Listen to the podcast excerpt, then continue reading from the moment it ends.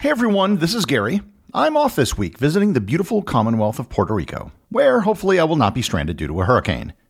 I've hand selected some of my favorite episodes for you to enjoy this week, which, statistically speaking, I know most of you haven't listened to yet. I will be back again next week, fully rested, with fresh new episodes for you to enjoy.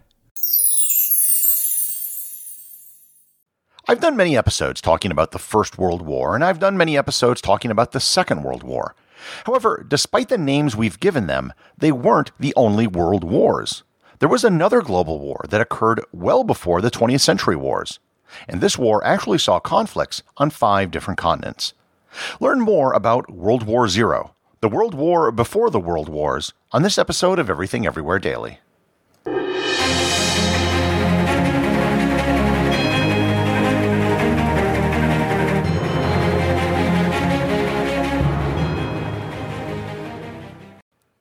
This episode is sponsored by Heaven Hill Bottled and Bond Bourbon. I recently had the chance to try Heaven Hill Bottled and Bond, and I can attest to its exceptional aromas with hints of caramel and vanilla intertwining with its oakiness, which provide a well rounded flavor profile. Taking a sip is akin to experiencing a piece of bourbon history firsthand. Heaven Hill Distillery may be America's most quintessential bourbon distillery, Established in 1935 after the end of Prohibition, the distillery was established by the Shapira family and has remained a family owned distillery to this day. In 1897, Congress passed the Bottled in Bond Act, which set forth strict rules for any bourbon labeled bottled in bond. Heaven Hill Bottled in Bond bourbon goes beyond the stringent requirements of the law by aging its bourbon for seven years, not four.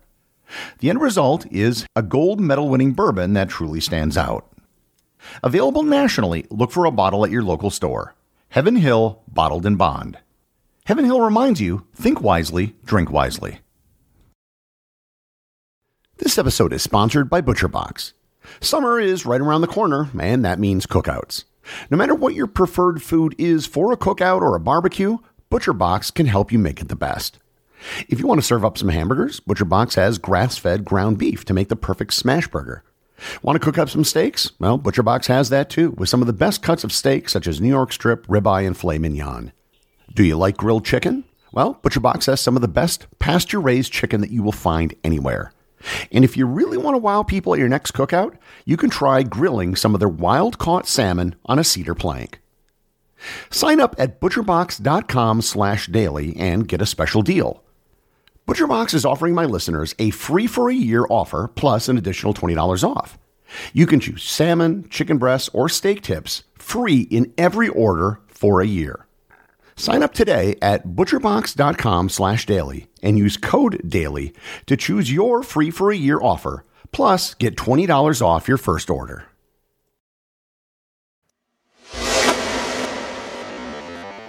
Before we get into what global conflict predated the world wars, we should talk about where the term World War came from. The term was first used generically in the 19th century. The Oxford English Dictionary claims that the first use of the phrase in English came from a Scottish newspaper called the People's Journal in 1848, which wrote, quote, A war amongst the great powers is now necessarily a world war. End quote. After that, the phrase appeared in a rather general sense several times, including usage by Karl Marx. The 20th century popularization of the phrase came from a German novelist by the name of August Wilhelm Otto Niemann, who wrote a book called Der Weltkrieg, Deutsche Träume. Weltkrieg is German for World War. And by the way, the title of the book, when translated into English, was The Coming Conquest of England. The first reference to the First World War as the First World War occurred in September of 1914, just a little over a month after the war started, by German chemist Ernst Haeckel, who wrote, quote, There is no doubt that the course and character of the feared European war will become the First World War in the full sense of the word. End quote. In English, the term World War really wasn't used until after the conclusion of the war. It was simply known as the Great War during its duration. From the end of World War I through the 1920s and 1930s, there was talk of a Second World War, much like how people referenced World War III after World War II.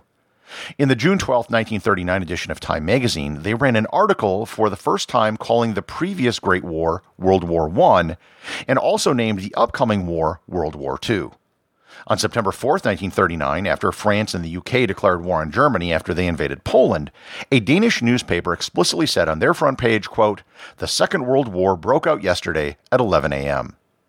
So, both of these wars were not only great wars in terms of their scale, but were also global wars in terms of their geographic scope. During World War I, most of the fighting took place in Europe on the Western and Eastern fronts. However, there were also battles in the Middle East with the Ottoman Empire, as well as fighting all over Africa between French and British colonies and German colonies in southern, eastern, and western Africa.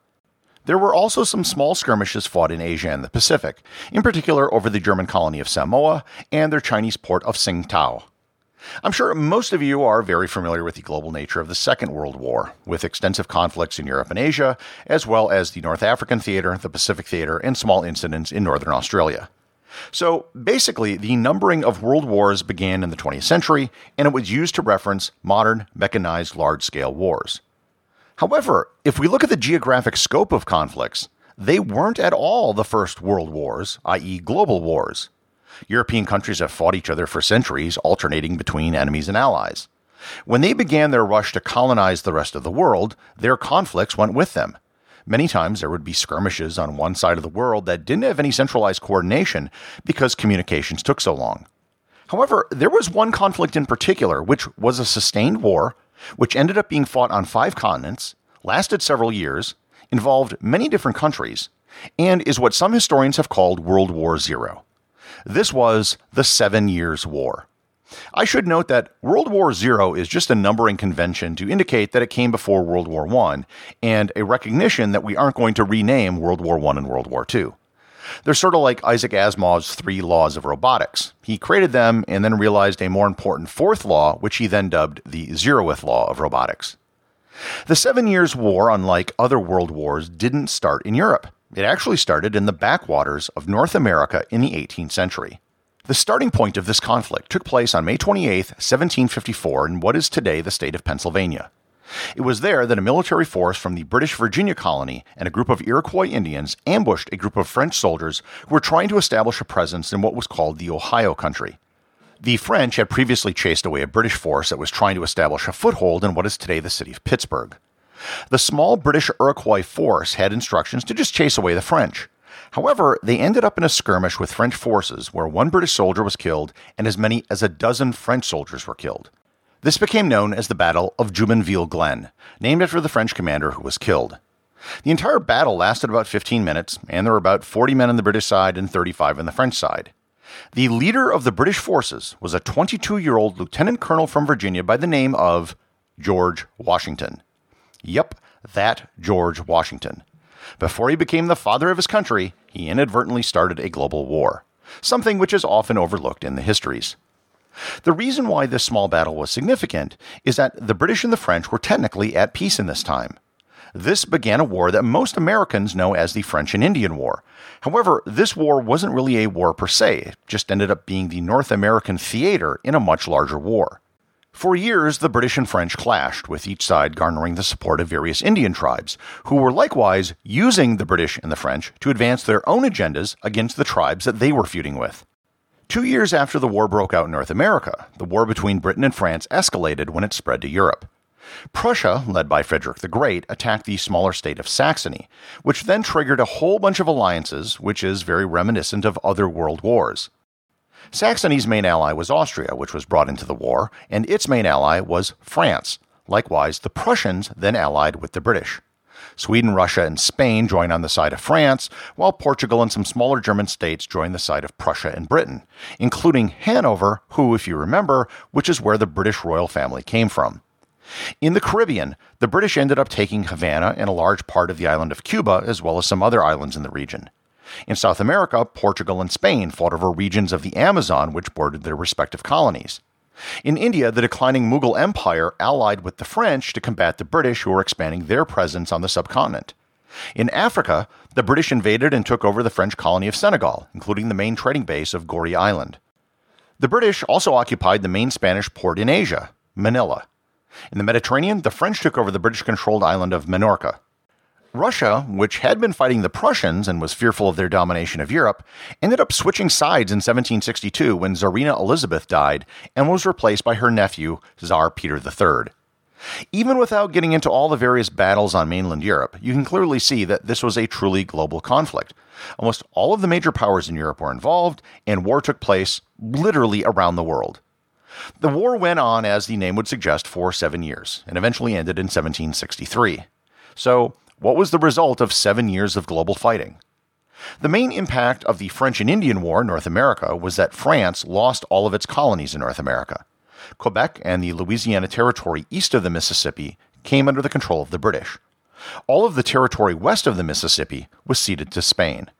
Yes, the Louisiana Territory was Spanish, and the French later sold it to the United States after buying it from the Spanish and holding it for one day. The Spanish wanted Havana and Cuba back, so they gave it to the British in exchange for Spanish Florida and Manila, both of which ended up back in Spanish control anyhow. France ceded the Caribbean islands of St. Vincent, Tobago, Dominica, and Grenada to the British. Portugal solidified its claim to much of what is today the northern and western parts of the Brazilian Amazon. Britain took over the entire Bengal from the Mughal Empire in India. In Europe, however, pretty much nothing changed the borders were basically close to what they were when everything started. It did mark the end of France as a major colonial power, and it started the decline of Spain as a major colonial power, a process that would take a century to unwind. It also marked the beginning of British colonial supremacy and the beginning of their dominance in India. It also set the spark for resentment in many of the British colonists in North America, which eventually led to the American Revolutionary War. So I don't think it's really that much of a stretch to consider the Seven Years' War to be a world war. It was a significant war for its time, with several hundreds of thousands of soldiers and civilians dying in conflicts around the world.